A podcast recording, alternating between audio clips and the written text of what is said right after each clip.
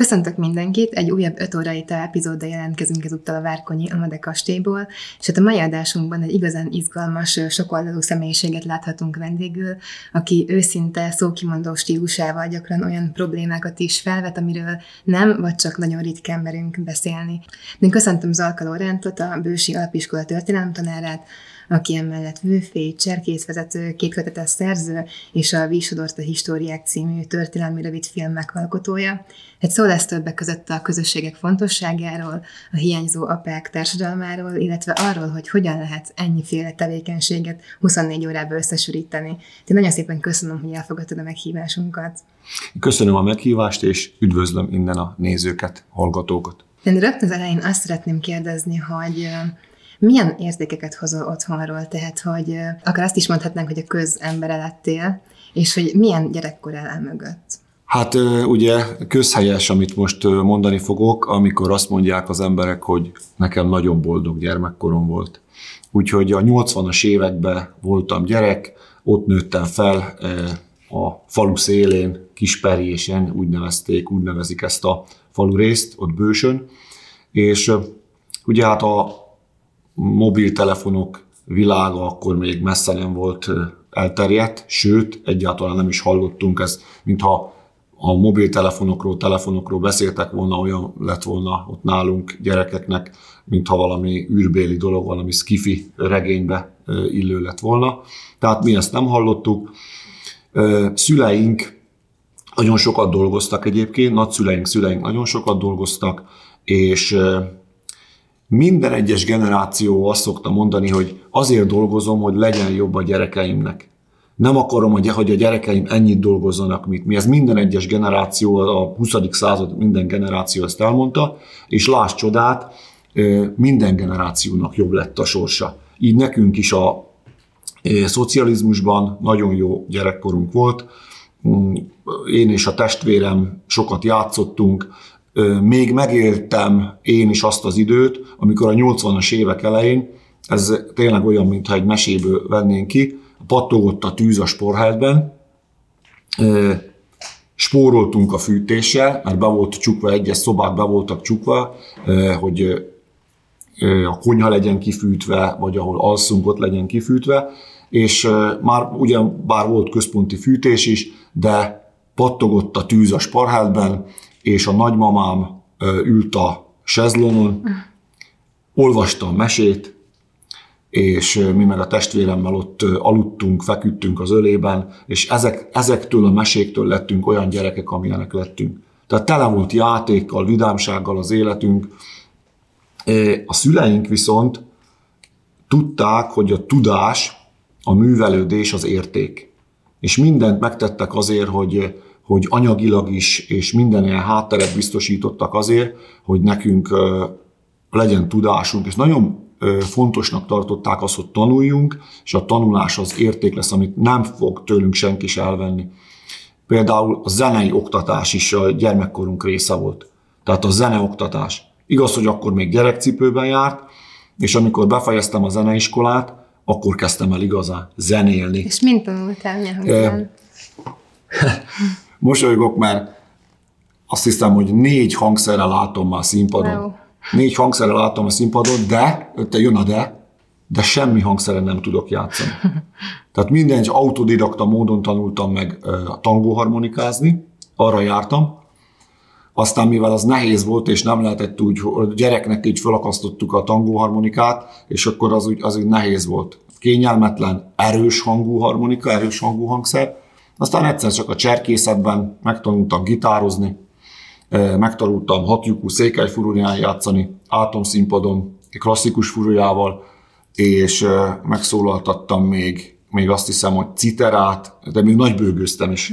Úgyhogy ilyen érdekesség gyerekkorunk volt ez a zenevilága, a mesevilága. Volt egy időszak, amikor még a szüleimmel laktam, testvéremmel, akkor volt egy időszak, megszámoltuk, hogy kilenc hangszer volt a lakásunkban.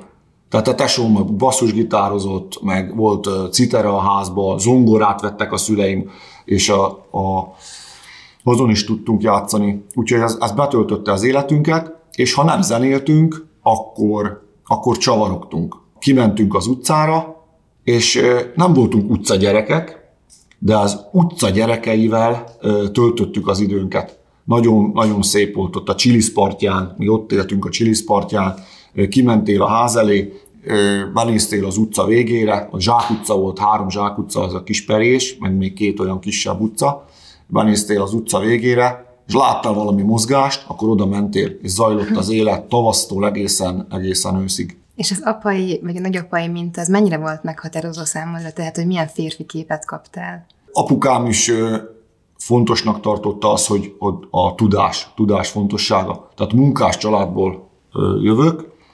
Apukám kőműves volt, ugye már 17-18 éves korában dolgozott, mint kőműves, mint inas, de ő is fontosnak tartotta azt, hogy, hogy én tanuljak. Ő egyébként de szerintem tőle mindig el szoktam mondani másoknak, egyébként még nyíltan soha, hogy a apukámnak a vidámsága, meg a tréfálkozása által lettem én is. Tehát van egy bizonyos humorérzékünk mi a családban, hogy össze tudunk kacsintani a testvéremmel is, az apuval, anyuval is, és olyan dolgokon tudunk nevetni, olyan tréfákon, olyan, még ilyen, van benne egy kis groteszk is, ami mások nem. Tehát apukántól jön az, hogy ilyen, ez a vidámság, tréfálkozás, és egyébként a munka szeretete is. Mert nekünk gyerekkorunkban egyébként hálás vagyok azért a szüleimnek, hogy, hogy rengeteg időt adtak. Tehát azon, azon ki, hogy anyagi hátteret biztosítottak nekünk gyerekeknek, rengeteg időt adtak, és ezt, ezzel az idővel tudtunk mi kezdeni valamit. Például az anyukám azt mondta, hogy neki az az ötlete, hogy én ne focizzak a helyi csapatba. Egy ilyen középszerű focista voltam, lehettem volna, hanem inkább azt mondta, hogy, hogy elmész a templomba ministrálni, az szerinte sokkal értékesebb. Én most jövök rá, hogy ez így volt. Ez így volt, oké. Okay. Nem játszottam semmi csapat, és minden sportban is egyébként amatőr szinten, ami, ami labda pattogott, azt én eldobtam, megrúgtam, megütöttem, teljesen mindegy volt, de nem ez volt a fontos, és a szüleim ezt tudták, hogy, hogy nem biztos, hogy ez a lényeg és ott a valahol ilyen lelki nevelődésnek a fontosságát viszont ők is előtérbe helyezték. És szófogadó gyerek voltál? Nem. Határozott válasz. Azt szokták mondani, hogy a, hogy a, a rablóból lesz a jó pandúr.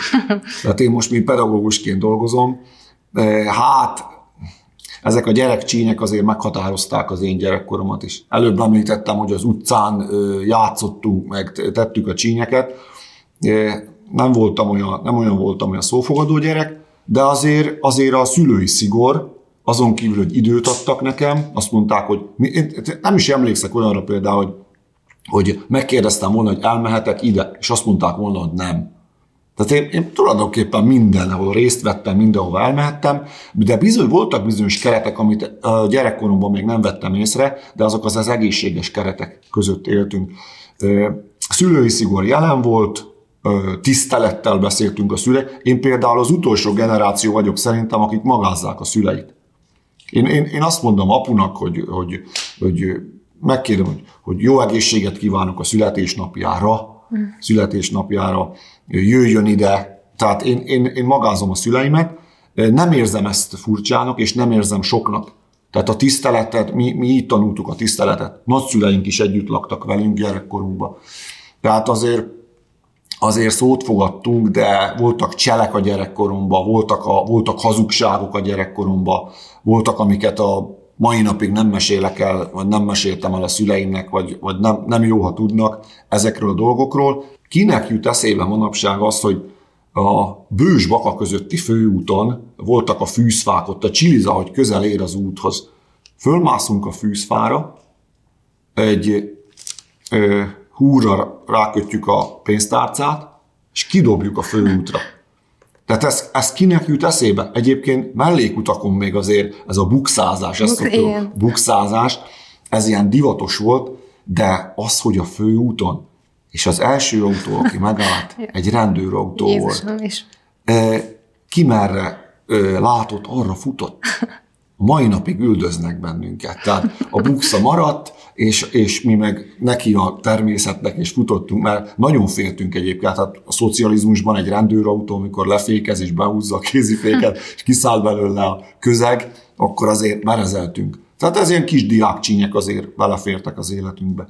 És a mai gyerekek életében ezek megvannak még, azt hogy látod? Én úgy látom, hogy vannak diákcsínyek. Ötödikesek voltak a srácok a bősi iskolába. Én a töri órán fiúkat tanítottam, és elmeséltem nekik egy diákcsínyemet, hogy elsős voltam, első C-osztályos, és papucsot dobáltunk egymásnak. Nyitva volt az ablak, kiröpült a papucs. Én dobtam ki ezt a papucsot. De én úgy éreztem, hogy az ajtón kimenni, hát az nem nagy, nem nagy dolog az ajtón, hogy kimész az ajtón, és kimész a papucsér az udvarra. Ha nyitva van az ablak, akkor kiugrottam az ablakon. Földszint, kiugrottam, papucs vissza, és első c voltam. Tehát ez így igaz, ahogy így mesélem. És ezt elmeséltem az akkori ötödikeseknek. Aznap hárman az ablakon mentek haza.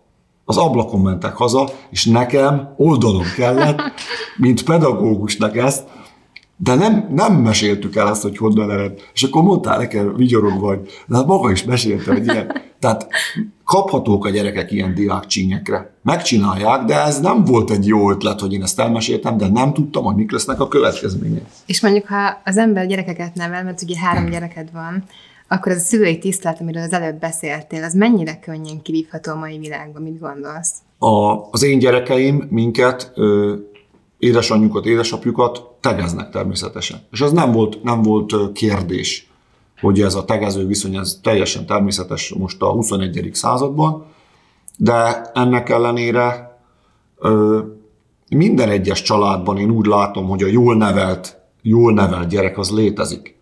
Tehát a szülő nem fogja úgy elengedni a gyereket a, az iskolába, hogy már pedig legyél rossz. Lehet, hogy néha oda szól a szülő, apa, anya a gyerekének, hogy azért, ha bántanak, akkor ne hagyd magad. Ez az régen is megvolt, meg most is megvan, de én úgy látom, hogy a gyerekek azért, azért tisztelik a szüleiket.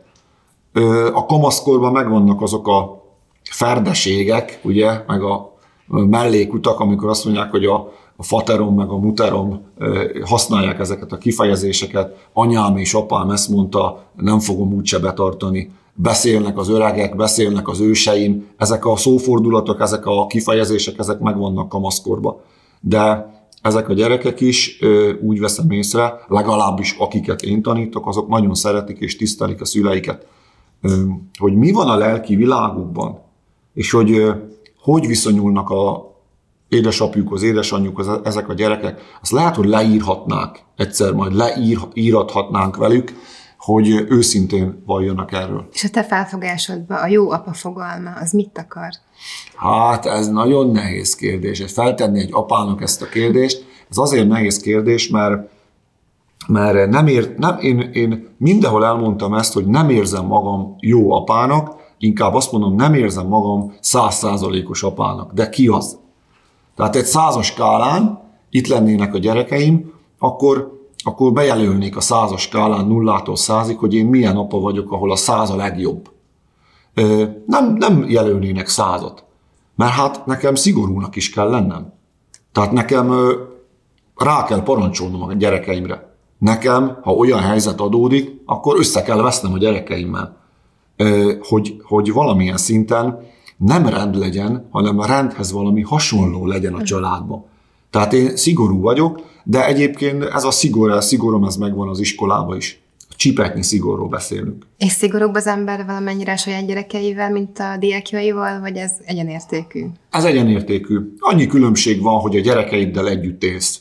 A, a lakva ismered meg a másikat, együtt élsz a gyereke, ütközöl. Tehát és szoktuk, ahogy a síelők szokták mondani, majd ütközünk, mi is ütközünk a családba, mi is ütközünk a háztartásba, és ez, ez ilyen súrlódásokat okoz olykor. Mivel a gyerekei tanítványaimmal így nem találkozom egy háztartásban, még jó, hogy nem viszem haza a munkámat, ezért, ezért őket bizonyos területeinken nem ismerem őket. De, de annyi különbség viszont van, hogy a gyerekeim hárman vannak, és ha bemegyek egy tanítási órára, ők meg huszan vannak. Uh-huh.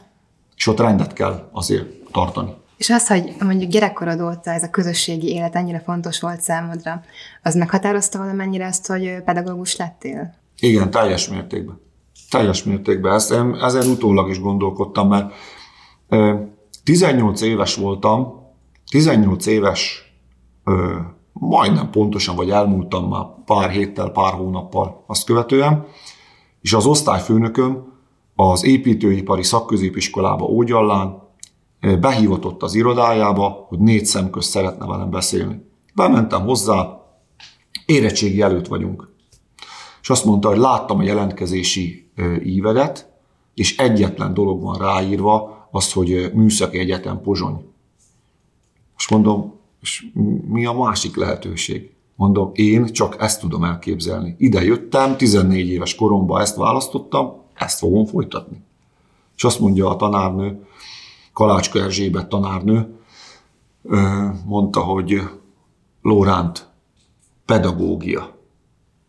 Azt mondja, hogy te pedagógus is lehetnél, legalább a kettes számú választásod lehetne ez.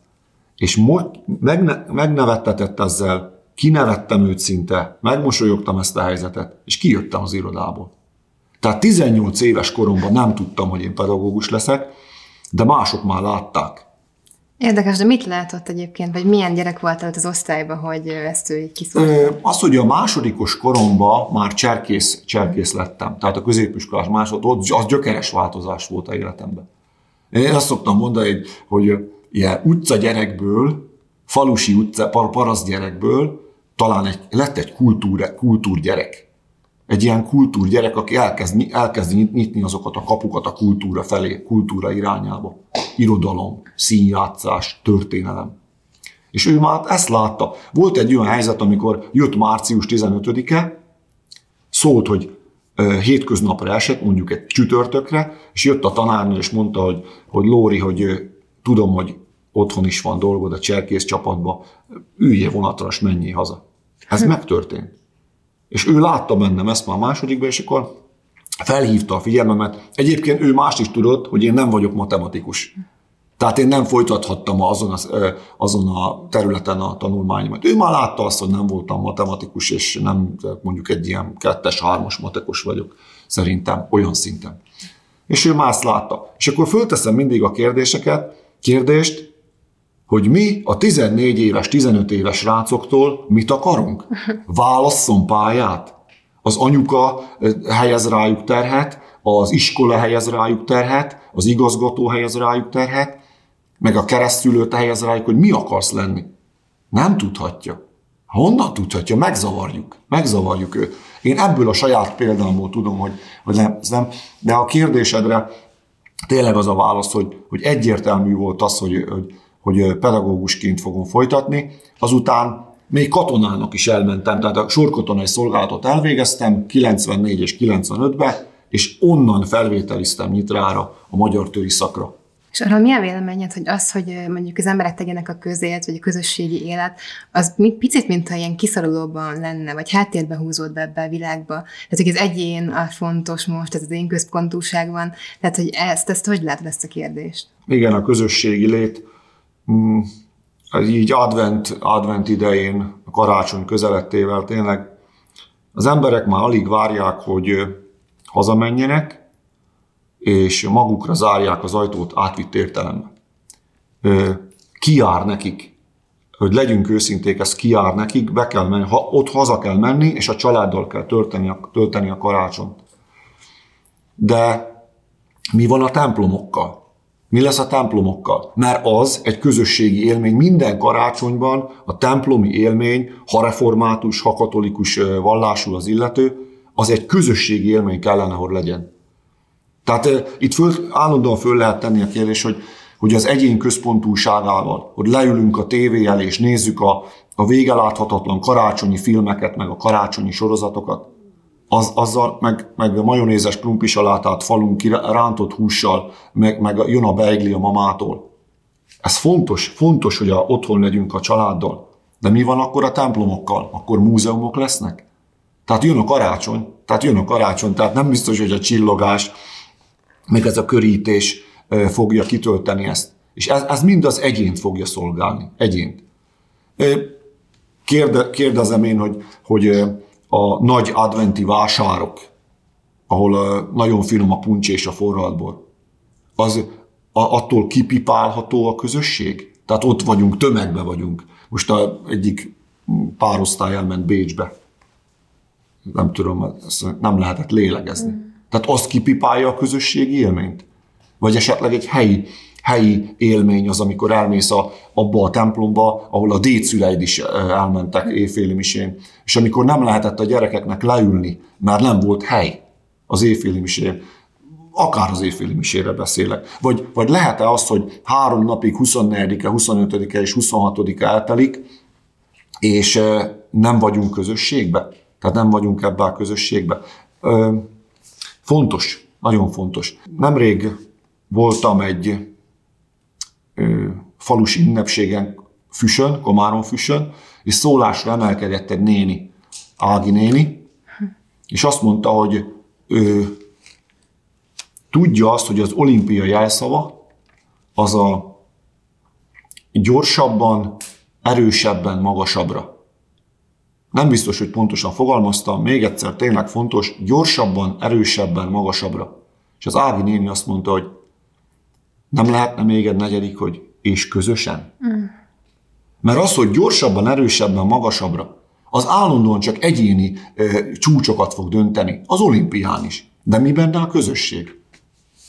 E, ez, ez mindig kérdés marad, és főleg a 21. században. Meg kell fognunk egymás kezét, oda kell ülnünk a közös tüzekhez.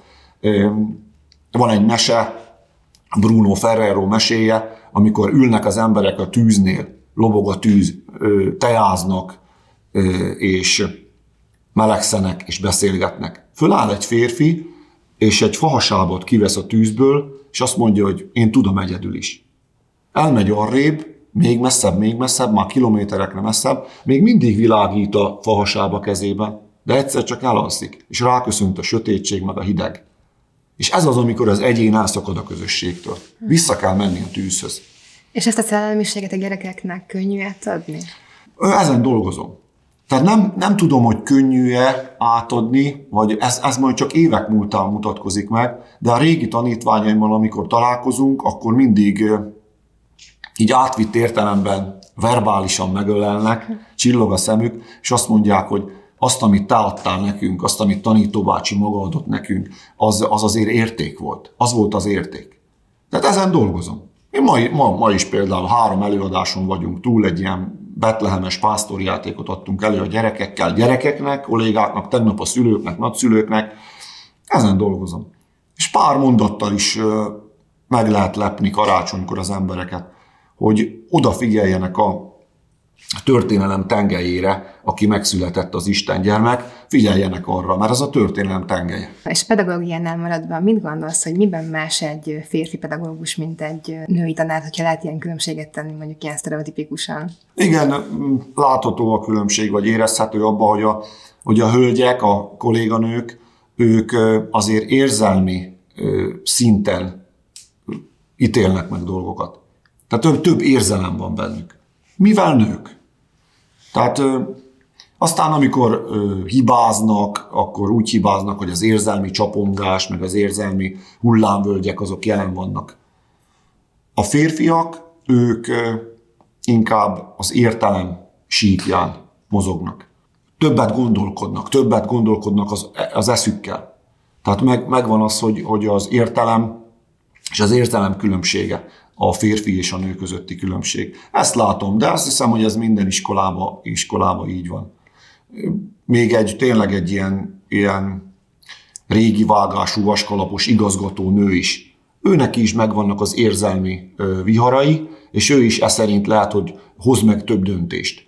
A férfi, férfi vezetőknél szintén az értelem dominál inkább. És ez fontos lenne, hogy hasonló arányban legyenek egy tantestben mondjuk férfiak és nők, ezt hogy látod? Ahogy előbb is mondtam, ugyanezt használom most is, hogy ezen dolgozunk mm. egyébként. Elnői esedett a pálya, ezt nyugodtan kimondhatjuk, akár itt az egész Kárpát-medencében elnőjesedett. Tehát a, hol tört meg ez a dolog, ho, hogy lettek, miként lettek a nők többségében pedagógusok, valahol elindult ez a folyamat, talán valahol ott a második, már a második világháború után, 50-es, 60-as években így alakult. De nálunk például bősön tíz férfi tanító uh-huh. tanít és, és nevel. És azt nem lehet elmondani, hogy már pedig, ahol férfiak tanítanak, ott, ott más a rendszer, jobb, jobb a rendszer, jobb az oktatás, nevelés, nevelés folyamata. Ezt így nem lehet kimondani. Mert azért, már azért vannak férfiak között is olyanok, akik lehet, hogy érzelmileg, érzelmi síkon hoznak döntéseket. Azért is kapargatom ezt a témát igazából, mert a szociológusok szerint hiányzó apák társadalmát éljük, tehát hogy így az apa egyre kevésbé tud aktívan részt venni a gyerekek nevelésében, egyre több a vállás, ezt gondolom, ezt ti is tapasztaljátok, és egy férfi tanár mennyire tudja helyettesíteni, nem is helyettesíteni, hanem valamennyire pótolni ezt a hiányzó apaképet? Ez kimondatlan jelenség egyébként, főleg a gyerekek részéről. Tehát mi beszélünk róla, és éppen azt mondom, hogy, hogy a gyerekek soha nem vallják ezt be, hogy minket, férfi pedagógusokat, férfi tanítókat egyfajta ilyen pótló személyként tartanak számon, hogy úgy fordulnak felénk, mint, mint apa felé.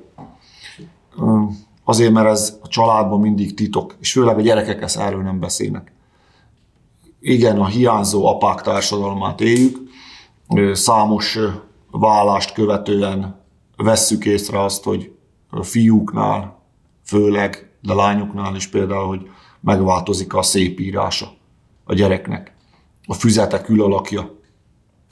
Csapongó lesz, lesz benne egy kis indulatosság, agresszivitás azokban a gyerekekben, de nem is biztos, hogy kiderül, hogy mi a probléma a háttérben.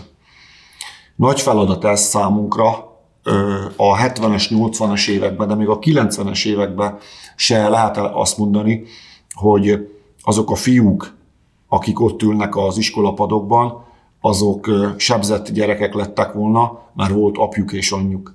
Jelenleg számos, inkább számtalan olyan fiú ül az iskolapadokban, akinek nincs apja, illetve van apja, csak nem élnek együtt, illetve van apja, csak lehet, hogy nem törődik vele.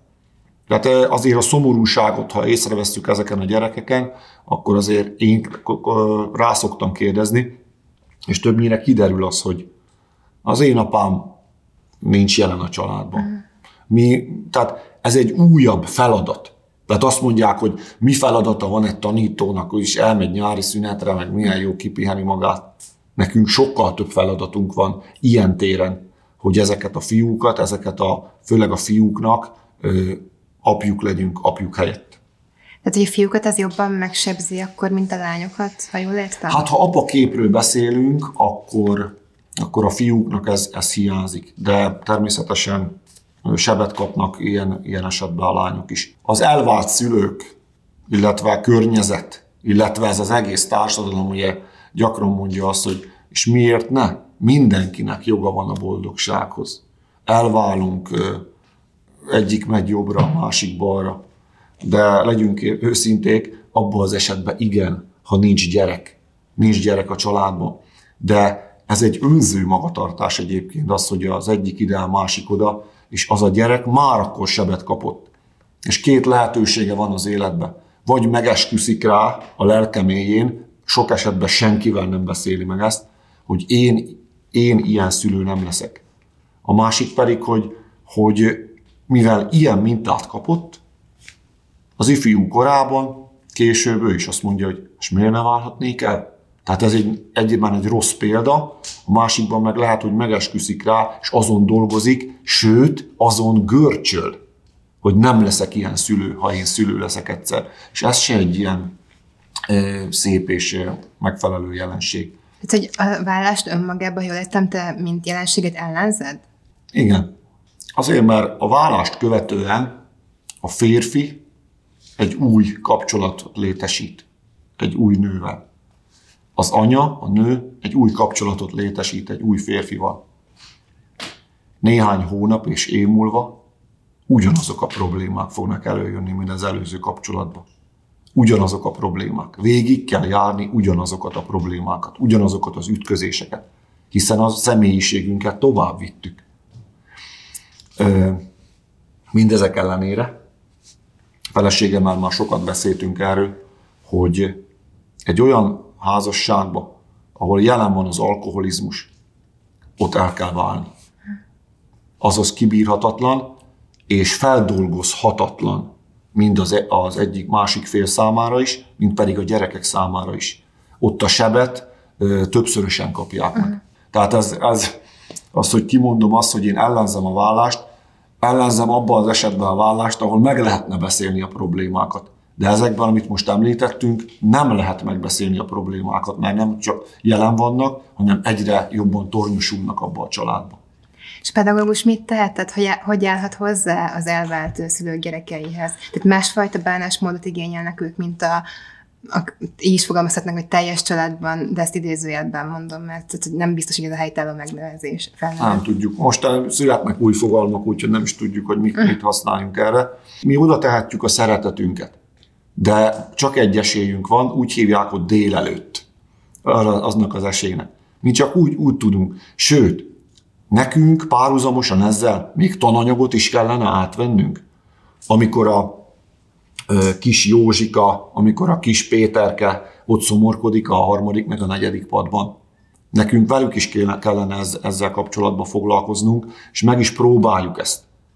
Keressük azokat a beszélgetéseket, keressük azokat a válveregetéseket, amik összehoznak bennünket, és szétszórják a szeretetünket. Ezért is ez a szétszórás, hogy a pedagógus szórja szét magát. És ezért fárad el a pedagógus, és ezért érdemli meg lehet, hogy július egyet és a karácsonyi szünetet, mert valóban ez, ez lelki teher is egyben.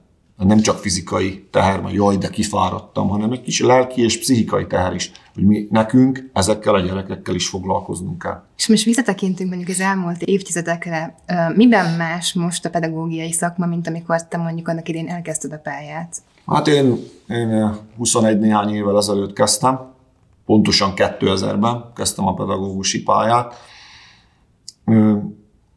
Nem volt senkinél mobiltelefon. Ez lényeges különbség volt. Nem volt senkinél mobiltelefon, teljesen mások voltak a szórakozási lehetőségek, bizonyos iskolákba ugye több gyerek járt, ugye még találkoztunk ezekkel a 30-as létszámokkal, nagyobb volt a hangzavar, de a telefonon kívül, meg ezek az olyan ingereket kapnak ezek a gyerekek a, a világhálóról, az internet világából olyan ingereket kapnak, amelyeket akkor még nem kaptak. Lehet, hogy sokkal felvilágosultabbak bizonyos téren. De inkább a felvilágosultságot azt látom, hogy ezek a gyerekek is, mint a régen és a gyerekek, csak ilyen résztudással rendelkeztek. Tehát ezek a gyerekek mindegy, hogy mondják, hogy ó, már óvodás és már tudja kezelni a mobiltelefont. Nem tud ő semmit. Ő annyit tud, amennyit egy óvodás tud.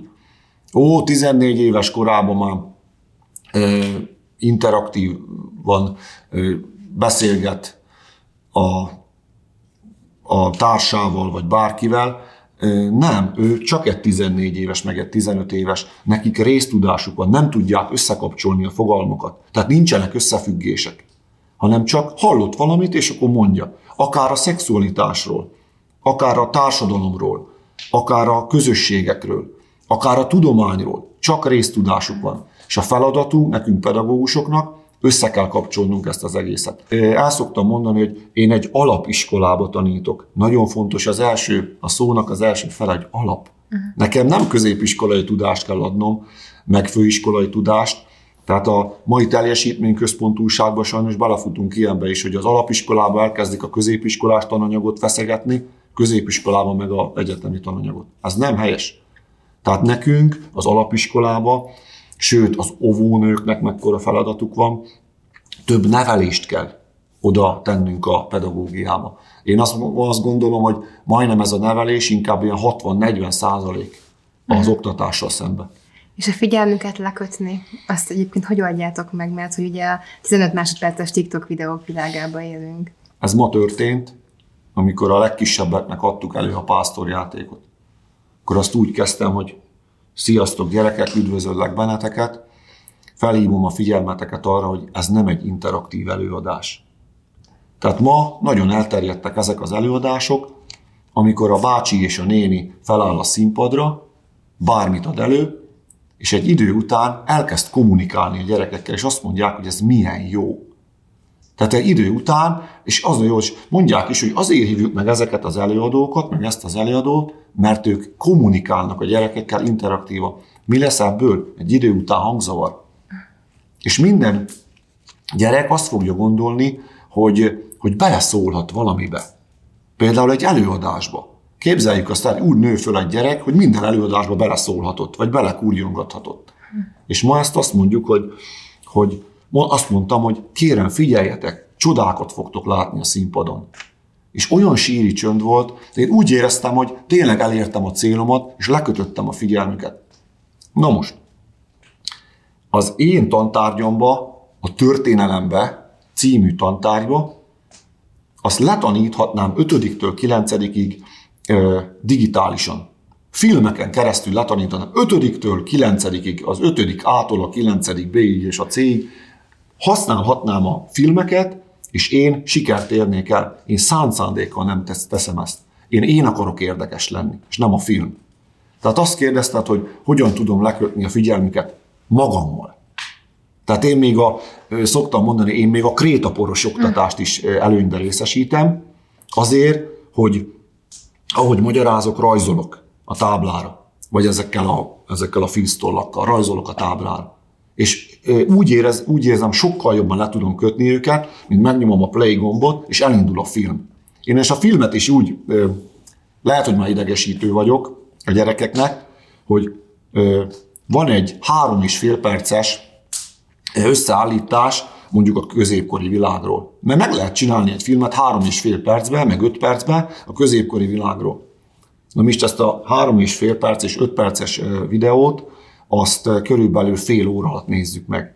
Mert az alkalóránt megállítja, és bele beszél, és kérdez, és, és úgy érzem, hogy ez sokkal, sokkal hatékonyabb. Tehát mi vagyunk az érdekesek, mi tanítók legyünk az érdekesek, mert ugye ne a, ne a digitál, digitalizált világ, ne az, hogy filmet nézünk, ne az, hogy most akkor, persze jó a, a prezentációk, a vetítések, az előkészített tananyag, a, a projektoktatás, nagyon fontos ez, de nagyon fontos, hogy mi pedagógusok legyünk az érdekesek. És ha mi érdekesek vagyunk, akkor a gyerek figyelmét lekötöttük. Ától zéig, hogy kell elképzelni egy töri órát nálad, mert most már eléggé felkeltetted itt az érdeklődésemet. Semmi különös nincs benne egyébként, semmi különös nincs benne. Nekem a történelem óráimon a fókuszban a történelem füzet áll. Az az alfája és az omegája mindennek, mert abból kérem vissza a tananyagot, és úgy van felállítva az egész, hogy, hogy jegyzetet is készítünk, de azt illusztráljuk. Én ezt a Waldorf iskolából vettem el, hogy ők még a füzetet is maguk készítik. Tehát belegondol valaki, hogy milyen nagyszerű dolog, nem? Préseljük a papírt, kivágjuk, és összekötjük, és az a mi füzetünk. Ha már csak nagyobb értéke van. Erre a füzetre épül minden, e körül mozog minden, hogy legyen szép a füzet. Ezáltal a kézírás, ezáltal az illusztráció, kreativitás. Ajánlom a figyelmébe mindenkinek, aki még nem látott egy ilyen füzetet, amikor a gyerkőc kihozza, fiú gyerekről van szó, 5-től 9 van egy vastagabb füzete, vagy két füzete van összekötve. És nagyon büszke rá, hogy 5-től 9 ezt a füzetet használta, és, és ezt töltötte ki, volt egy gyerkőc, akinek felajánlottam, mondtam, hogy megveszem a füzetet. És nem adta el, azt mondja, nem adom el, nem adom, semmire nem cser, cseréljük el, nem cseréljük el, mert az a, kitaláltunk egy szót is bősön, az a neve, hogy ragasztvány, a ragasztvány, amikor lehet képeket ragasztani benne, és akkor gyerekek ezt a szót használják, egy a magyar szókészletben nincs benne, de már vele tesszük lassan, a ragasztvány. Ezen kívül van benne egy stand-up az én óráimban. Egy stand-up bármiről. Én kifigurázom még a középkori királyokat is, például, hogy hogy ültek a trónon, és hogy próbáltak igazságot tenni a nép között. És, ez, és, ezt, és ezt, erről beszélek, és ezt parodizálom. És így is fegyelmezek egyébként a történelem órán, hogy valakit esetleg, valakit felszólítok, nem tudja, nem figyel, vagy szórakozik, szintén. És ez a, ez a szabad stílusom, ez, ez leköti a gyerekek figyelmét. Volt egy lány, aki jelentkezett a semmiből egyszer a töri órán.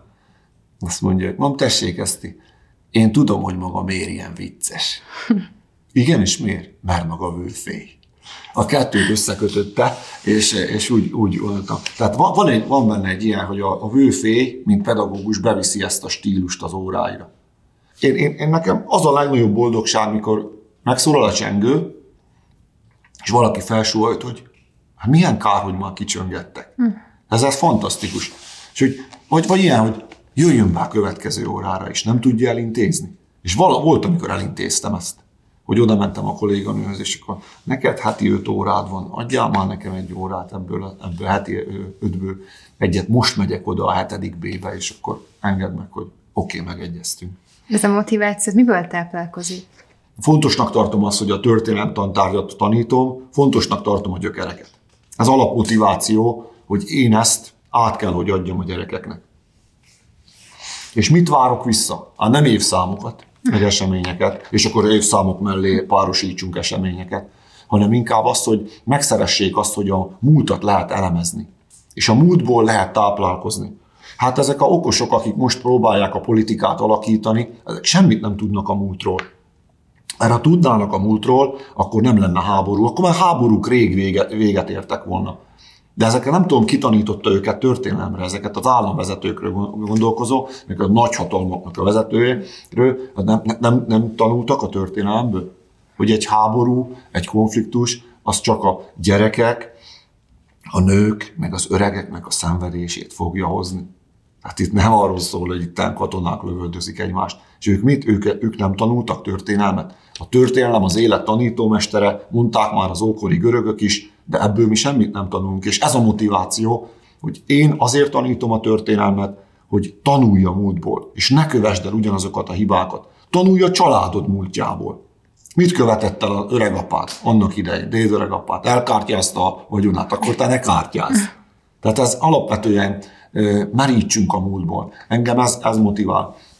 Nagyon kedves egyébként a történelem tantárja, az nagyon nehéz volt ezt elvégezni, akár itt nálunk, akár a, itt szerte Európában, vagy a Kárpát-medencében, elég nehéz, nehéz vizsgák vannak, sokat kell olvasni, sokat kell tanulni hozzá, még az ember megérik arra, hogy bemenje, bekopogtassa a tanárhoz és levizsgázzon, de annál kellemesebb tanítani.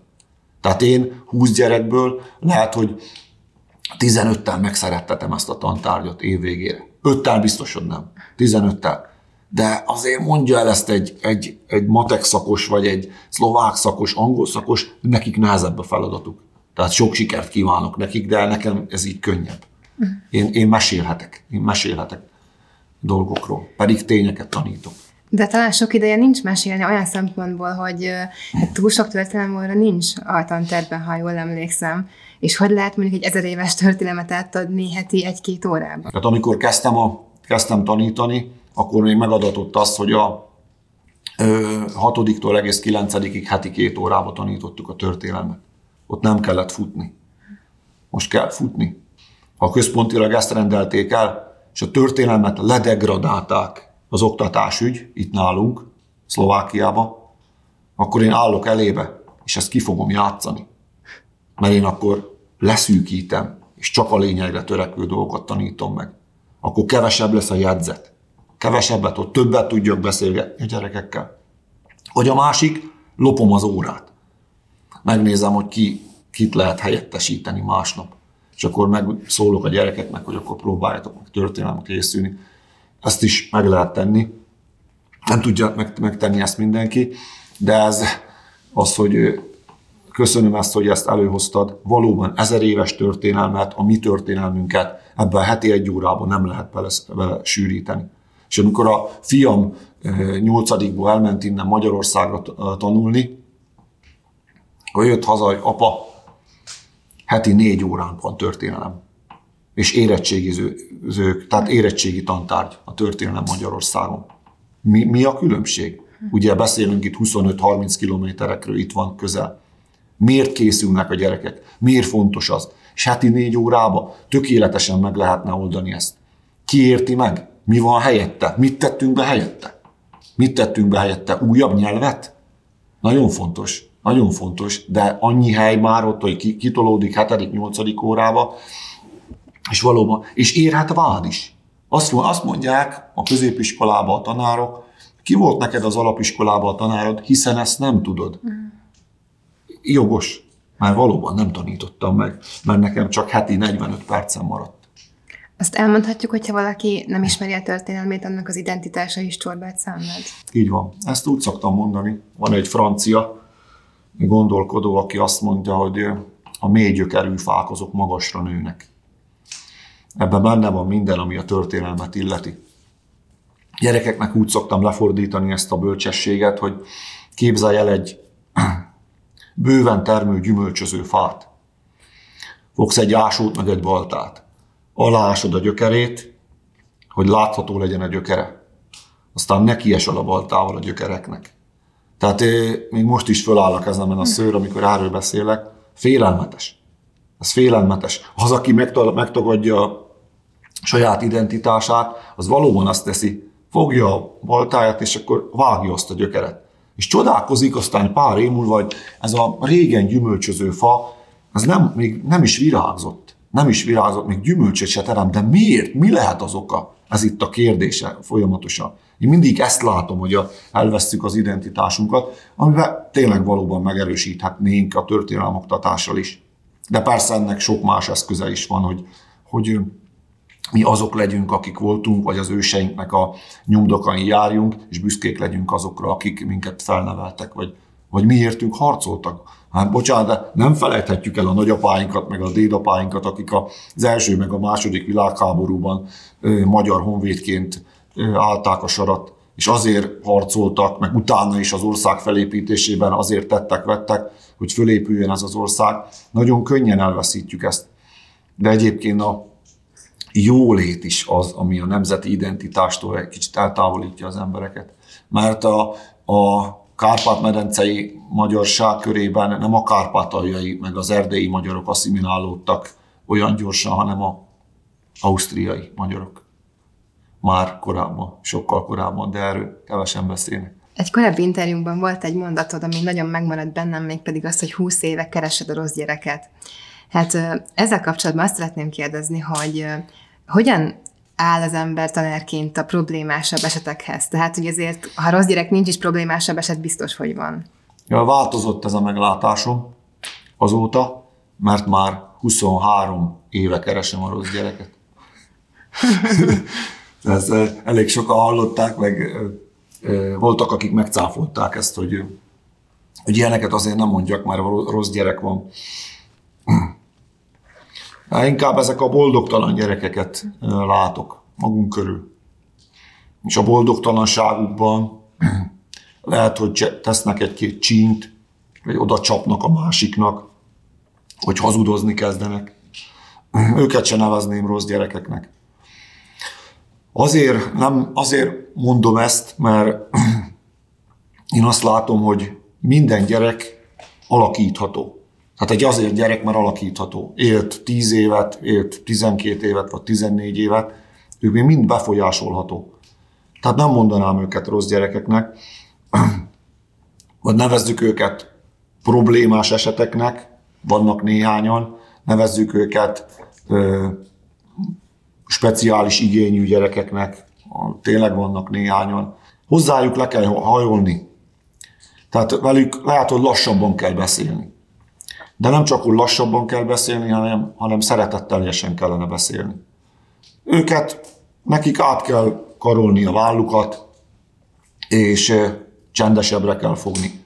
Biztos, hogy eljutunk a szívükig. Tehát az, hogy a tanári szigorral, meg a dorgálással nem érünk el olyan célt ezeknél a gyerekeknél, amilyet szeretnénk. A türelmetlenségünk se hozza meg a gyümölcsét ennek. Tehát lehet, hogy nem a hatodikos gyereknél fog kijönni az a pozitív változás, hanem a szeretetünk folytán, a pozitív hozzáállásunk folytán lehet, hogy kilencedikbe érik meg az a gyerek arra, hogy, hogy változzon. Csak és csak azt tudom mondani, hogy, hogy lelassítani, szeretni azt a gyereket, ez itt a megoldás bírom azt, amikor, amikor mindenféle szavakat használunk hozzájuk, mindenféle speciális szavakat, aztán adunk ki könyvet is, adunk ilyen, ilyen katalógust, meg ilyen prospektusokat adunk ki, hogy, hogy mit kellene.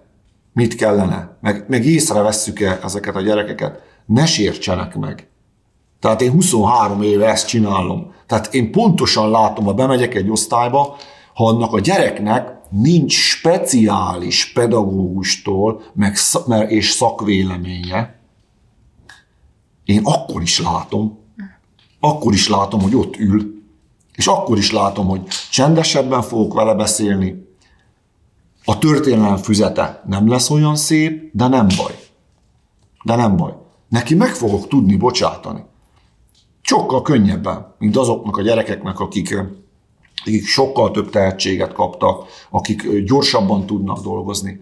És azt veszem észre, hogy ezek a speciális igényű gyerekek az osztályban, azokat tolerálják az osztálytársai. Megvárják. Vagy oda szólnak neki vég, vég viccesen is, hogy jó, hagyjad, hagyjad, jó, más már fejezd be. És az is, abban is van szeretet. De felnőtteknek is ott kellene lenniük, és lehet, hogy hallani kellene ezt, hogy, hogy hogy kell a gyerekek oldaláról. Nagy tanulság ez. Tehát próbálnak ebből tudományt csinálni, próbálnak ebből ilyen, ilyen irányzatot, hogy a speciális igényű gyerekek nem lehet ezt használni. Akkor használják, hogy integrált gyerekek. Nem, nem lehet azt használni. Akkor a inklúzió, van ilyen szó, hogy inklúzió, már ez egy teljesen más nézete. Ne sértsenek meg. Én ezt már láttam 10 évvel ezelőtt, vagy 15 évvel ezelőtt is, és pontosan tudtam, mi a megoldás. És a, az én kollégáim is tudják. Volt egy srác, aki egyszer bukásra állt angolból. Én osztályomban járt, én voltam az osztályfőnöke, és Először rábíztam a csajokra, ott az osztályban voltak ilyen tűzről pattan csajok, hetedikesek, hogy nézzetek a körmére, tanuljatok vele, ha kell, akkor csapjátok fültövön, hogy tanuljam. Nem szeretném, ha megbukna. Ez volt az egyik, amit megtehettünk Laciért.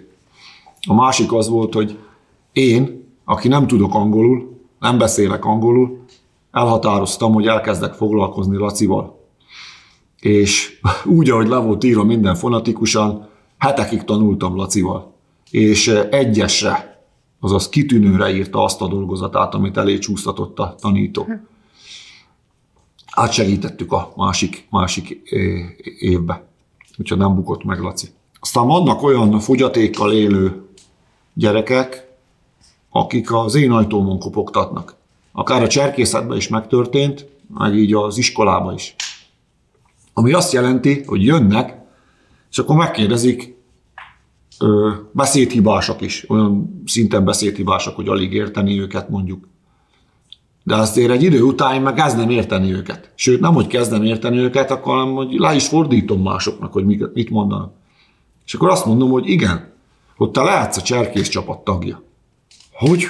És ezt nem érti. És az boldogság, ami az ezt követően éri őket, meg a családjaikat, ezt nem hiszik el, hogy hogy lehet ez. És akkor jönnek, kopogtatnak az ajtómon, ők szeretnének kosárlabda edzésekre járni. És mondhatnám azt is, és az el, elmúlt években is volt nem egy olyan srác, aki láttam már a mozgásán, hogy ez minden lehet, csak kosárlabdázó, nem? És mégis azt mondtam neki, hogy te megfelelő ember leszel a csapatba. Ez most hazugság? Vagy mi ez? És, és amit el akartam élni, azt, azt értem el. Tehát azt mondtam neki, hogy te a csapat része leszel. És volt olyan gyerek, aki teljesen olyan, olyan tehetségtelenül érkezett a kosárlabda csapatba, és aztán végig kezdőjátékos lett, amikor mentünk, mentünk versenyre. Most is jár, mostanság is egy srác, aki, aki olyan fogyatékkal élő gyerek. Ő nála meg az van, hogy nem sípolom be azokat a lépéshibákat, nem sípolom be azt, hogy esetleg két kézzel pattintja le a labdát, ami szabálytalan, hanem alig várom, hogy kosarat dobjon. Mm. És azt, amikor kosarat dob az a gyerek, akkor azt ne tudjátok meg, hogy milyen üdvrivalgás van a tornateremben. Tehát a gyerekek a, és tapsolnak, fölugrálnak a helyükről. Ez mi, mi ez? Egy szerda délutáni kosárlabda edzés. És olyan élménnyel, tér haza az a gyerkőc, valószínű otthon is elmeséli a családjában, de másnap is téma, mert ott vár az ajtóba, és pacsizunk. Akkor hiszel abba, hogy sikerélménnyel, meg dicsérettel lehet nevelni? Igen, igen. Ez a sikerélmény és a dicséret is, mert egy kicsit közhelyesnek hangzik manapság az, hogy amikor azt mondjuk, hogy ez a szeretet, ez az a tömény szeretet, amiben benne van a, a sikerélmény, a dicséret, az odaadás, az önzetlenség, vagy képzeljük el, hogy egy tanító, képzeljük ezt el, azt a szituációt, egy tanító bocsánatot kér a gyerektől. Kezet fog egy gyerekkel, megesett már nem egyszer. Volt, volt olyan, aki azt mondta, hogy mi történik most? Nem, az, az, az történik. És lehajtom a fejem, és akkor bocsi, de ez tegnap, amit neked mondtam, meg amit, amit elkövettem veled. Ezzel a bocsánat kéréssel egyébként, fú, ezt mennyire nem tudnak az emberek mit kezdeni. Főleg a szülők. Például bejön egy szülő palaszt tenni, és akkor én rögtön azt mondom, hogy, hogy, hogy elnézést tényleg. Ez tényleg, ez a beszólásom, ez, ez tényleg egy kicsit sértő volt. Már azért a sok vicceskedés, meg a sok tréfálkozás mm. mellett azért becsúszik ilyen a gyerek, megsértődik, vagy valami rosszul esik neki. Elnézést kérek, bocsánat, hiba volt. Na ezzel nem tudnak mit kezdeni. Ezt próbálja ki bárki, bárki próbálja ki. És tényleg ez egy őszinte bocsánatkérés. Mert nekem egyébként lépnem kell tovább. Tehát nekem nincs ilyen idő, hogy konfliktus helyzetbe kerüljek valakivel, most akkor ki összekiabáljak valakivel. Nem, nekem mennem kell tovább, és a gyerkőcöt is helyre kell tennem, nem a szülővel van elsősorban mondom, hanem a gyerekkel és köztem lévő problémát kell megoldanom minél hamarabb. Hiszek abba, igen, hiszek abba, hogy a szeretet, a megbocsátás, a dicséret, a pozitív hozzáállás, a jó humorérzék, az meghozza a gyümölcsét. És azt hogy látod, hogy a pedagógus társadalmi megítélése az milyen most, akár így a szülők oldaláról? A szülők tulajdonképpen többet megengednek maguknak így a tanítók és az iskola felé. Azt gondolják, hogy ők, mit tudom én, bérelszámolók, vagy szalagmunkát végeznek, vagy egészségügybe dolgoznak, vagy szakácsok, és, és, és beleszólhatnak a pedagógiába. Ők, a szülők, ők a saját gyereküket nézik. Egyetlen egyet. Ez a hatalmas különbség a iskola és a család között. A családban egy, illetve két gyerek van, az iskolában meg a tanítónak van 20 gyereke, nevezzük így, és megint csak ez a szó délelőtt. Délelőtt foglalkozunk. A szülő a saját szempontját mondja el, mint szakember, ugye? Az internet ez, ez nagyon-nagyon támogatja ezt a dolgot, hogy mindenki szakember, mindenki hozzászólhat. A profi az én vagyok. Profi az én vagyok. Én azt megoldom a gyerekkel, és a gyerekek is megoldják a közösségben egymás között. A szülőnek nem kell, nem kell megmondani, hogy mi legyen. Többet megengednek az iskola felé, többet megengednek, de a szülőknek gyakran van igazuk. Ezt viszont magunkével kell tennünk iskolába. Milyen jó, milyen jót mondtak. Milyen jó ez az ötlet. Valósítsuk meg. Ezt a szülők mondták. Hú, hogy nekem nem jutott az eszembe. Ezt viszont vennünk kell, készpénznek kell vennünk, és, ezt, és így dolgozik együtt a, az a csodás háromszög, hogy, hogy tanító, eh, szülő és gyerek. És így, így nevelődik. Azt mondtam a legutóbbi szülőértekezleten, amikor plenáris szülőértekezlet volt, hogy, hogy eh, ha a gyerek valahol elkövet valamit, valami rosszaságot, vagy rosszul fog tanulni, vagy rossz lesz a magaviselet egyik napról a másikra, akkor kedves szülők, vagy önök követték el a hibát, vagy mi az iskolába. Az, hogy mind a ketten jól csináljuk a dolgunkat, akkor nem lehet probléma. Akkor nem lehet probléma. Tehát vagy önök követték el otthon, vizsgáljuk meg ezt, vagy mi követtük el az iskolába. És akkor a gyereket helyre tesszük, akkor megint csak mehet tovább a munka, és, és elfelejtjük a rosszat. És ez a fajta ilyen elhivatottság, amit most így felvázoltál, ez így általánosságban is jellemzi a pedagógusokat? Nem. Olyan kollégákkal beszélgetünk, sokszor, gyakran, akiknek ez az életük. Tehát a, a, azt észre lehet venni, nem külsőségekben, hanem például az, hogy, hogy megint a tanító megint délután tartott egy foglalkozást gyerekeknek. Akár sportfoglalkozást, akár mást. Miért tartotta ezt? Úgyhogy nem fizetik ki neki. Nem kap érte fizetést. Miért tartotta? Ezzel megvannak a válaszok. Azért, mert ez a hivatása. Most ebből, ha jó szándékú akarok lenni, akkor minden iskolában fele-fele arányban vannak ezek a pedagógusok. Én, én nyugodtan ezt kimerem mondani, hogy minden iskolába, bárhol itt a környéken és a Kárpát-medencébe fele-fele arányban vannak. Azok a pedagógusok, akik húzóerők, és azok a pedagógusok, a másik csapat, akiknek ö, munkahelyük van. Hát ugye, ha rólad van szó, akkor muszáj kitérnünk a Vísodort a Históriák című történelmi rövidfilmekre. Um, az érdekelne, hogy amikor ezt elindítottátok annak idején, mi volt a motiváció? Volt ebben egyfajta ilyen népnevelő célzat is? Fokozatosan született meg ez az ötlet, hogy készítsünk kisfilmeket. Itt élünk a Duna mentén. Én korábban is készítettem beszélgetéseket idős emberekkel. Engem az idős emberek érdekelnek, az idős emberek történetei érdekelnek, a sorsok érdekelnek. És ezeken a sorsokon keresztül mutassuk be a falvakat. Ez volt az alapmotiváció, hogy ez erről szóljanak a filmek. Ezeken a történeteken keresztül, ha valaki el tudja mesélni, hogy milyen címere van, mit jelent a címere egy településnek, akkor mesélj el. Ha van valami különlegesség a települések, de mesélj el. Tehát ne én meséljem el. Meg a, a rögzített felvételek, profi felvételek, képek, hanem a mesék. Tehát az, hogy az idősek meséljenek. Ez volt az alap, alapötlet. Az, hogy ebből falu mozgalom válik, és faluról falura az egyik falu jár a másikhoz, és érdeklődik az, hogy nálatok is volt ilyen filmforgatás, akkor mit produkáltatok, ki, kik voltak a szereplők, mikor lesz a filmvetítés, mikor lesz a premier, mi is megyünk.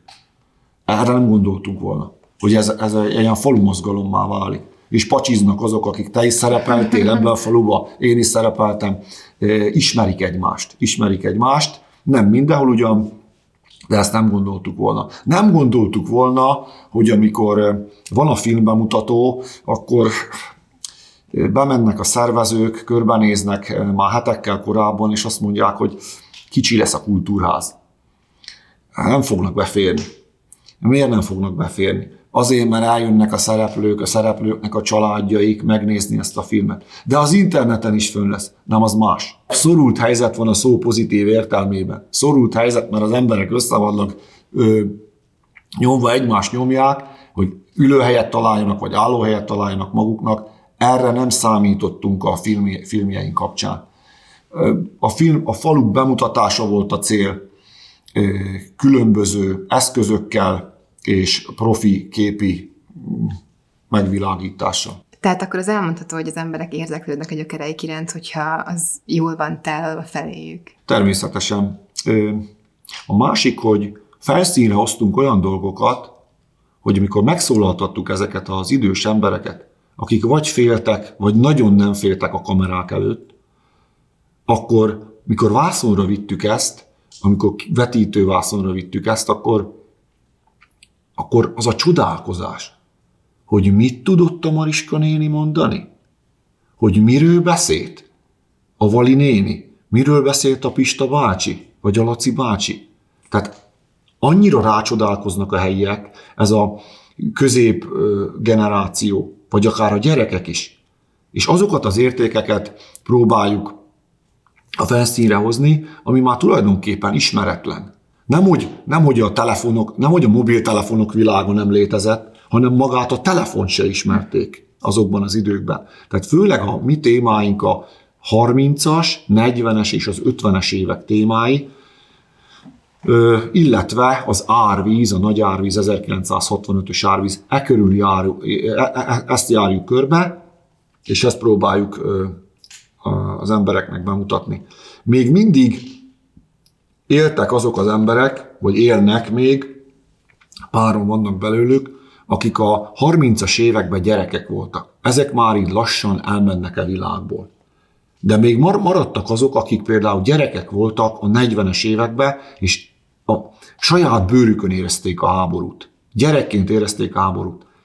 Ez a generáció nem sokára letűnt generáció lesz, ezeket a történeteket már soha nem fogják elmesélni. Nem sokára bakán van a filmvetítés, a filmbemutató. Nyugodtan mondhatom azt is, hogy néhány óra múlva. és eh, azok közül, akik beszéltek nekünk, már hárman nem látják a filmet. Tehát hárman távoztak el az élők sorából. Tehát ez, ahogy a filmnek a bevezető részében is elhangzik, a 24. órában vagyunk. Két könyvet is írtál, és erőteljesen megjelenik bennük a szakrális téma. Azt kérdezném tőled, hogy így összefoglalva, mert ugye ezt a témát már kapargattuk, de mit jelent a hit, vagy mit adhat a hit a mai koremberének? Ezen én is sokat gondolkodtam.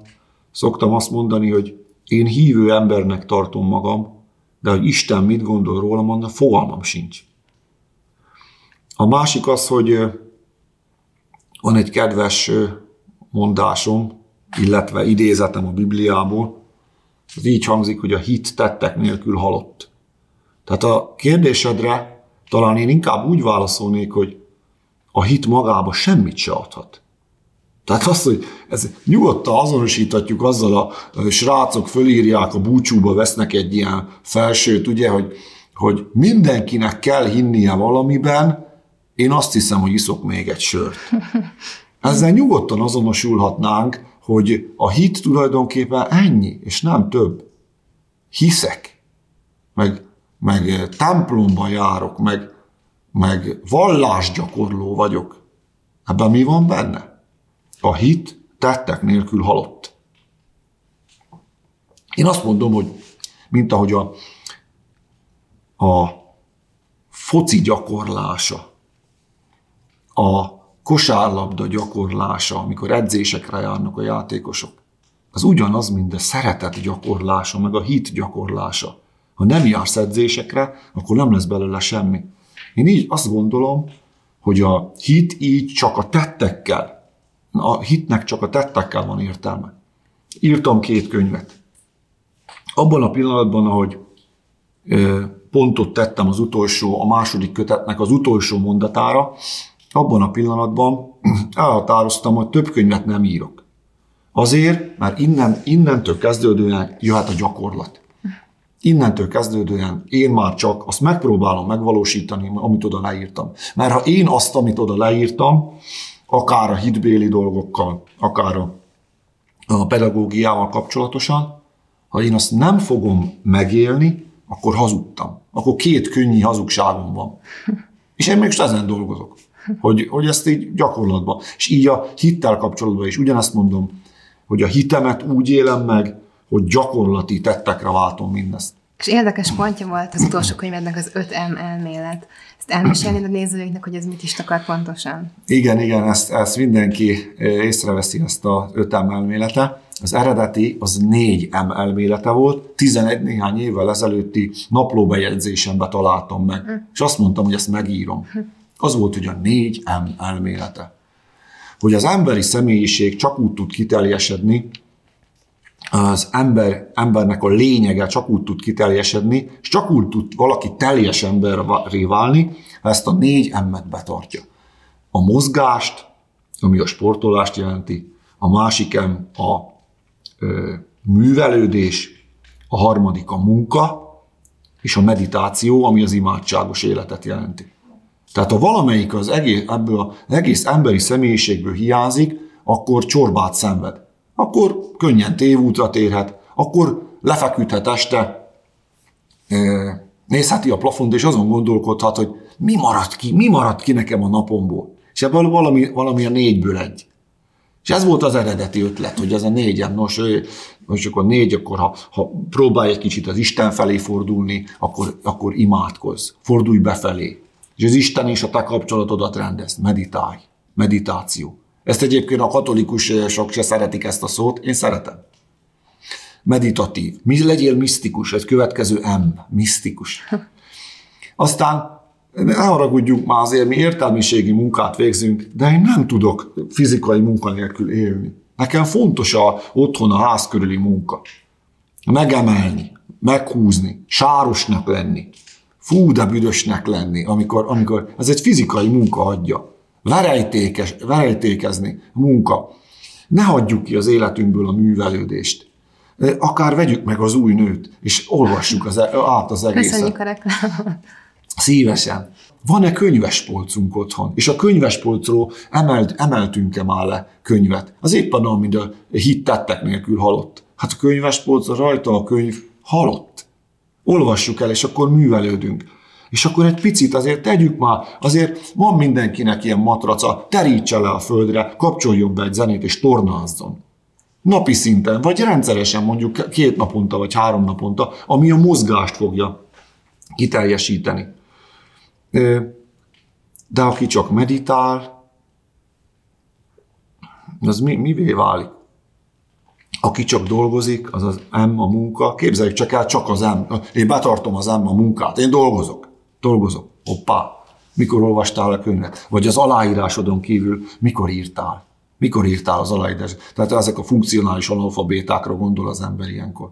És csak akkor használja az írását. Művelődés, munka, meditáció, hm, fontos, nagyon fontos, és aztán passzintottam hozzá, mikor már kész volt az az írás, az a fejezet a könyvemben. Na, mondom, ez nekem száraz.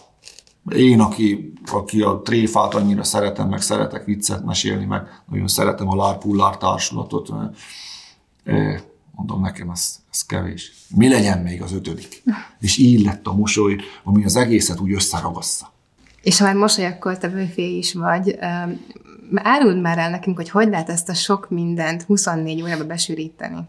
Hát ez az egész, ez egy, ez egy, ez egy jó és gondoskodó feleségre van szükség. És ha itt pontot tennék a mondatom végére, akkor azt hiszem, hogy mindent elmondtam.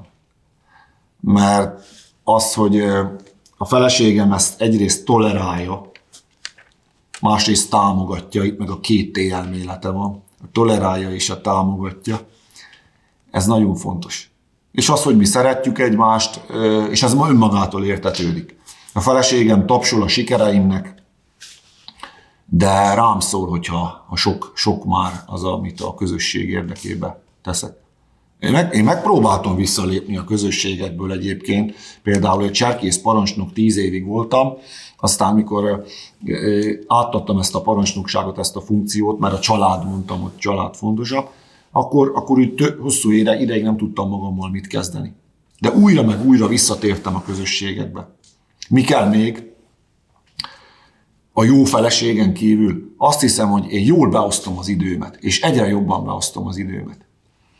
És az, hogy a, tudok pihenni is, és próbálom, próbálom a legjobban kihozni, legtöbbet kihozni magamból minden téren. Ez nehéz, mert csak valóban 24 órája van az embernek, de például én, ahogy a harmadik, harmadik gyerkőcöm, vagy a második gyerkőcünk megszületett, én onnan kezdődően például nem viszek haza javítani valót az iskolából. De nem, hogy nem viszek javítani valót, de magát az iskolát is kizárom a küszöbön kívülre. És amikor más, más fölteszi a lábát, pihenget, meg nézi, nézi a tévét, vagy valami, én írok egy, egy gyerekeknek egy drámajátékot. De azt is élvezem. Nekem az a szabadidőm. Az a szabadidőm. Közben hallgatom a zenét például, és akkor zenét is hallgatom. Mindig odafigyelek meg. Nekem a én nem, nem lógok az interneten, nem, nincs olyan kapcsolatom ilyen digitális dolgokkal, mint például mások. Mások azt mondják, hogy olyan kevés idejük van. Ne haragudjunk, régen az emberek kaszával arattak, és mindennel érkeztek. Most meg nem kaszával aratunk, hanem különböző hatalmas aratógépekkel, és nem érkezünk. Nem érkezünk a dolgainkkal. Most a, hányan fognak befejelni a karácsonyfa alá, úgyhogy hogy elegem van az egészből. Ezt mi ezt több forrásból is tudjuk, meg hallottuk, hogy ezért a diákjaid téged szeretnek. És te miben látod azt, hogy um, miben látod a népszerűségednek a titkát? Hát azért már eljárt fölöttem az idő, én nem vagyok már fiatal tanító, mint régen, azt az ember érzi. Tehát ennek viszont van egy ilyen következménye, hogy sokkal tehát, súlyosabb a szavam. Viszont, hogy beszéljünk arról, népszerűség, legyek népszerű, ám legyen, én eh, le tudok menni a gyerekek szintjére. Ez a titka. És sokat gondolkoztam én is azon, hogy, hogy mi, az, mi az, ami... De én velem még most is pacsiznak a gyerekek. Most se zavar az, hogy, hogy megéljeneznek. Most se zavar az, hogy, hogy olyan dolgokat tesznek velem, mint a barátjukkal. Én nem vagyok az a vaskalapos, viszont megkövetelem azt a fegyelmet, de mégsem vagyok az a vaskalapos és a, és a bebetonozott pedagógus. én le, le tudtam menni, egyszerűen le tudtam menni a gyerekek szintjére, vicceskedtem velük, tréfálkoztam velük. Volt egy ilyen történet, hogy hatalmas tömeg, én voltam az ügyeletes a kolléganővel, hatalmas tömeg össze, és akkor tapsoltak, mert bunyó van a folyosón. Bunyó van a folyosón, körbefogták a gyereket, miatt filmekben, hogy tapsolnak, hogy éljen egyik, győzön a másik, hajrá egyik. Kolléganő meg sikítva jött, szétválasztotta a tömeget, és akkor én bunyóztam a gyerekkel a földön. Én, én, én játszottam, és élvezték a gyerekek. Ez, ez csak az egyik, ami eszembe jut, hogy én mit, mit elkövettem. A, volt egy osztályom, abból az osztályból az egyik srác a kollégám most, tornatanár. Ők is tudják, hogy más egyszer ment osztálykirándulásra abban az egy évben, mi háromszor. Tehát eh, mit, mit, mit fűzek ehhez még hozzá? Én háromszor mentem úgy, hogy valamelyiket én finanszíroztam. Hogy én, én, én mondtam azt, hogy kevesebb befektetéssel is lehet nagy élményeket szerezni. Üljünk bringára, menjünk ki ide meg oda. És jöttek velem, jöttek velem, hittek nekem. De ahhoz az kellett, hogy én, én, én megtegyek értük mindent. És válvetve küzdöttek értem is, és és a szülők is például, szülők is nagyon partnerek voltak ebben. Én három osztálynak voltam az osztályfőnöke, 15 évig volt ez így, mert a férfi tanító nem megy anyaságira, és ez is a titka, mivel nem megy anyaságira, de apaságira sem mentem el, akkor még nem lehetett, most már lehet, hogy ez, hogy, hogy ez gyerekek aztán hittek nekem, hittek. Tanító bácsi, olyan szomorúnak látom, délután megyünk ki szalonnát sütni a, a titkos helyünkre. Várjuk és akkor ott, ott voltunk. Benne az erdő közepében is sütöttük a szalonnat, beszélgettünk hatodikosokkal, meg hetedikesekkel. Ezt nem láttam más, mert az az erdő közepébe történt, és ez így, és ez így igaz. Élethosszig pedagógusnak látod magad? Hát igen, az a pedagógus mint fogalom, az egy tágfogalom, mert nem biztos, hogy a nem biztos, hogy azok, csak azok a pedagógusok, akik abba dolgoznak. Tehát vannak olyan ismerőseim, akik úgyis pedagógusok, konkrétan cserkészek, akik 15-16 éves korukban úgy lettek pedagógusok, hogy észre se vették. És úgy nőttek föl.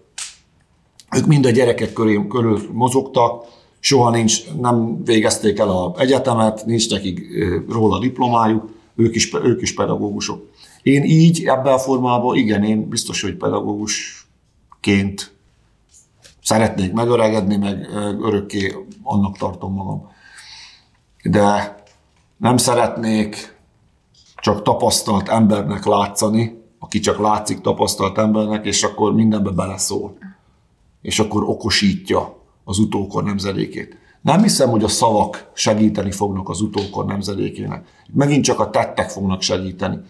És azt fogják látni rajtam, hogy idősödő pedagógusként én már csak beszélni tudok, akkor már a gyerekek se fognak nekem hinni. És hiába lesznek majd a históriák rólam, hogy ez az ember egyszer milyen nagy dolgokat csinált, milyen elvitte a gyerekeket kirándulni, meg megnevettette a gyerekeket, mert azok csak históriák lesznek. Lehet, hogy lehet belőle majd tanulni, de nem szeretné olyan pedagógus lenni, akár a jövőben, akár majd nyugdíjas koromban, nem szeretnék van, aki beleszól a dolgokba, hanem hagyja a fiatalokat, hagyja az utókor nemzedékét, hogy alakítsák a saját társadalmukat, mert sok nagyon jó jelenséget veszek észre az utókor nemzedékétől is. Én a végére pont azt szeretném megkérdezni tőled, hogy mit üzennél azoknak, akik mondjuk lesújtóan vélekednek a jövő generációjáról, tehát hogy mi az, ami reményt adhat a jövővel kapcsolatban? Hát figyelni kell a mai, mai ma felnövekvő generációt.